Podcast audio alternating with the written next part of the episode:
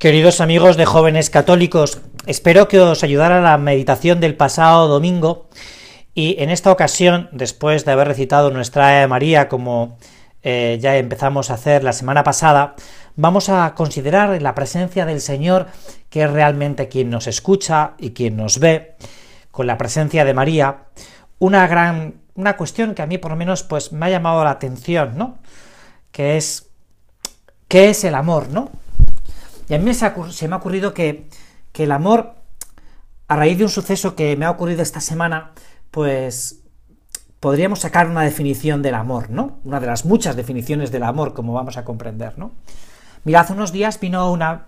vino a verme un amigo. Y en un determinado momento de, nuestra animada conversación entre él y yo, porque llevamos siendo amigos pues muchos años, mucho tiempo, ¿no? Me dijo, mira, Solo voy a ir a misa, no me insistas más, ¿no? Me dijo. Cuando lo sienta. Cuando realmente me vea preparado y, y me encuentre para ir a misa, ¿no? Porque lo demás, pues me parece una gran pantomima, ¿no? Me decía, ¿no? Bueno, a mí me dolió un poco, como tú comprenderás, ¿no? Porque eh, es muy amigo mío y, y, en esos momentos, pues yo me quedé un poco parado y le dije, bueno, pues, ¿qué puedo decirle a este buen hombre, ¿no? Y se me ocurrió una idea de Guardini que tienen un libro maravilloso que se llama Introducción a la vida de oración, en la que en un determinado momento dice, la oración no es expresión de la espontaneidad interior, sino también y en primer lugar un servicio que se debe prestar con fidelidad y obediencia. Aquí el gran problema de mi amigo y de mucha gente es, bueno, pues que, que a veces la gente se mueve solo por esto, ¿no? Pues cuando lo sienta, ¿no? Bueno, pero la verdad es que el discurso a mi amigo le...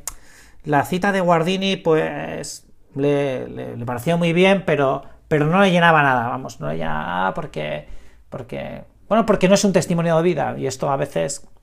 A veces lo que hace falta es testigos, ¿no? Y entonces se me ocurrió lo que me había ocurrido pues lo que me había pasado hace unos días, ¿no? En un hospital, ¿no? Estaba ahí en una sala de espera de un hospital de urgencias y, había un matrimonio algo mayor que se encontraba allí que hablaba un poco eh, a voz en grito, ¿no? La gente pues se apartaba un poco, ¿no? Ante las discusiones y ante, ante pues las voces un poquito fuertes de, de este matrimonio, ¿no? Hasta que en un determinado momento, pues uno de los dos, elevando un poco más la voz, le dijo yo te quiero. Llevo tres años lavándote todos los días. Y dije, pensé, ¿no? Oye, esto es, esto es realmente verdadero amor, ¿no? Una persona que lleva tres años lavándole todos los días a su marido, ¿no? Entonces en esos momentos se me ocurrió, o pensé, ¿no? Pues cuando yo voy a celebrar a misa por las mañanas, ¿no? Pues ese matrimonio de personas mayores, ¿no? Que agarrados de la mano se dirigen a la consulta del médico yendo al ambulatorio. A esa madre de familia que me cruzo todas las mañanas a las 7 y 20 de la mañana para, bueno, y que me saluda con esos buenos días antes de poder ir a misa cada mañana a las siete y media porque luego no va a poder ir ese, esa monja, ¿no? De las siervas de María, que todas las noches, todas las noches, sale a cuidar a una persona mayor o a una persona que le necesita sin que, sin que la conozca de nada. Oye, pensé, esto sí que es verdadero amor. No sentimentalismo barato, ¿no? Por eso le dije a mi amigo, una posible definición del amor. Mira, el amor es compromiso. Y cuando falta el compromiso, el amor se puede convertir en capricho.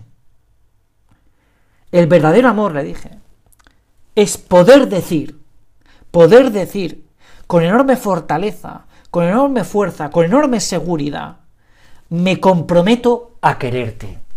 Y esa es una afirmación que a mí me parece que es muy fuerte pero a la vez es una de las mejores definiciones del amor. Me comprometo a quererte. Ah, es muy fácil. pues decir, te quiero un día, te quiero un día, ¿no? Es lo que al final ha hecho Dios contigo y conmigo, ¿eh? Él se ha comprometido y tal ha sido su compromiso con cada uno de nosotros, que nos ha entregado hasta su propio Hijo. Claro, es que Dios se ha implicado en nuestra causa, se ha implicado en nuestra causa, en la tuya y en la mía, ¿no? Y esto es lo que a nosotros nos tiene que, nos tiene que golpear, por lo menos a mí me golpea, ¿no? Es decir, es que Dios se ha comprometido, ¿no? Dios, en nuestro recorrido histórico, en el de cada uno de nosotros, no nos abandona, sino que sigue nuestros pasos con esperanza, con ilusión y compromiso. Jesús, cada día de nuestro cada, cada día de nuestra existencia, no es que nos deje al tuntún, ¿no? Sino que está pendiente de cada uno de nosotros, de que seamos felices en la tierra para poder ser felices luego en el cielo. Y Él se implica en nuestra causa, se implica, se implica. Jesús, realmente, aunque tú y yo no lo queramos, no deja de querernos. Y eso sí que es compromiso. Yo no he visto ninguna vez en mi vida que he acudido al sacramento de la penitencia en el que el Señor me haya dicho, no, no te perdono los pecados. Al revés, yo lo que compruebo es esa maravillosa bondad de Dios, esa amabilidad de Dios, esa ternura de Dios, cuando yo voy a pedirle perdón de mis pecados y veo esa palabra amable del Señor que, digo, que dice, yo te absuelvo, yo te perdono, yo me he comprometido con tu causa y no te estoy dispuesto a abandonar. ¿no?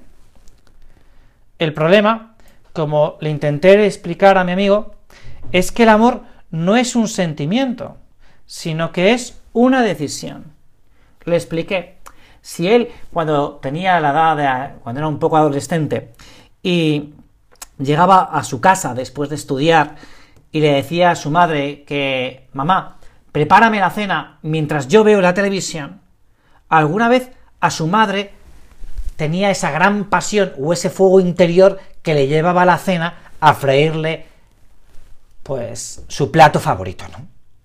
Pues mira, no sé qué le ocurriría a su madre, pero yo he visto muchas veces a mi madre a regañadientes, pero venciéndose a sí misma, yendo a la cocina a preparar la cena de su hijo, que en ese caso era yo. Y eso sí que es amor. Yo no puedo decir otra cosa de mi madre y supongo que no podrás decir tú otra cosa de la tuya, ¿no? Eso no quiere decir que no sea bueno que haya sentimiento. Ojalá aparezca en la vida de cada uno de nosotros, ¿no? Pero el amor es mucho más grande que el sentimiento. Y eso es lo que engrandece el amor, que aun apareciendo la dificultad, es capaz de superar el obstáculo, es capaz de saltar la desgana. Eso es lo grande del amor. Lo grande del amor es que no se, no, no se queda en el obstáculo, no se queda en la dificultad, sino que lo vence. ¿Por qué? Porque es fuerte, porque es fuerte. Por eso la gran, para afianzar el amor, la gran virtud es la fortaleza, la virtud que acrecienta nuestra capacidad para sacrificarnos, ser capaz de sufrir. Si el si el amor no es capaz de sufrir, es un amor muy endeble. Y eso es lo que le pasaba a mi amigo. Eso es lo que le ocurre a mi amigo con la misa. Lo que le ocurre a mi amigo con la misa es que es flojo. Y como las veletas se mueve un poco por el viento que mejor sopla. ¿Que sopla buen viento? Pues voy a misa. ¿Que no hay viento? Pues ya veré. Ahora, si el viento es contrario, es mejor que no sople. Y esto es muchas veces lo que le pasa a la gente, ¿no? Y lo que le pasaba a él. Decirle, bueno, muy bien, hoy me he levantado bien, tengo ganas, he dormido bien por el sábado, tal, pues voy a misa y tal y cual. Muy bien. Pero si hoy me he levantado cansado y no te digo ya si un universitario cuando viene a verme y me dice, mire, es que no he podido ir a misa porque tenía examen, ¿no? Claro, ante la primera dificultad, ante la primera, pues es difícil si no está enamorado, es difícil si le falta fortaleza, es difícil, ¿no? Y es que el hombre es capaz, como mi amigo, de hacer grandes sacrificios y otras veces de hacer, y otras veces de enormes claudicaciones, por ir de la mano de simples sensaciones que apagan el verdadero amor. Claro, si yo solo me muevo por sensaciones, pues entonces el amor no es compromiso. Muy bien lo explicaba Juan Pablo II. cuando en una determinada ocasión, hablando del amor humano y del amor divino, dijo, como no puede ser de otro modo, pasa el amor por la prueba más exigente, la duración, la duración, la perseverancia. Claro, es fácil ir a misa un domingo, o dos. Eso puede ser fácil, puede que no sea costoso. Pero el verdadero amor, lo que nos hace coherentes, lo que nos hace verdaderamente cristianos, donde manifiesta que estamos verdaderamente enamorados, es en ir todos los domingos. Ahí es donde está la prueba del amor. Ir un domingo, pues oye, lo hace muchísima gente. Hay un funeral, hay un entierro, esto como dicen algunos, ¿no? Los cristianos de la BBC, ¿no? De bodas, bautismos y comuniones, ¿no? Pues estos, oye, pues van de vez en cuando a misa, van en esas ocasiones a misa. Pero el verdadero amor está en ir cuando cuesta, cuando sale el sol y cuando llueve, y cuando llueve. Claro, estoy en la playa, ahora, ahora no vamos a la playa ninguno, ¿no? Pero eh, en el verano, y oye, plan de playa, me cuesta ir a mí. Ahí es donde se prueba el amor. Ahí es donde se prueba el amor. Ahí es donde el amor nos prueba, donde nos prueba Dios. Como nosotros probamos la fidelidad de Dios cuando cometemos un pecado y sabemos que no falla. Y sabemos que no falla. Porque se ha comprometido conmigo entregándome a su hijo. Bueno, pues esto yo creo que nos puede ayudar a darnos muchas pistas, o por lo menos a darnos pistas de, cómo es el amor, de cómo es el amor de cómo es mi amor a Dios, ¿no? Si realmente, pues, estoy comprometido con Dios, ¿no? Comprometido con Dios. Hay un compromiso serio, profundo, coherente, ¿no?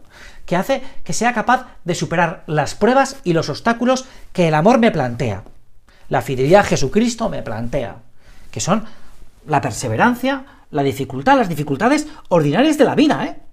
Como le pasa, pues, a esa monja de las siervas de María que a las nueve de la noche, cuando le toca ir a la casa de una señora desconocida, pues oye, supongo que le asaltarán las dudas, ¿no?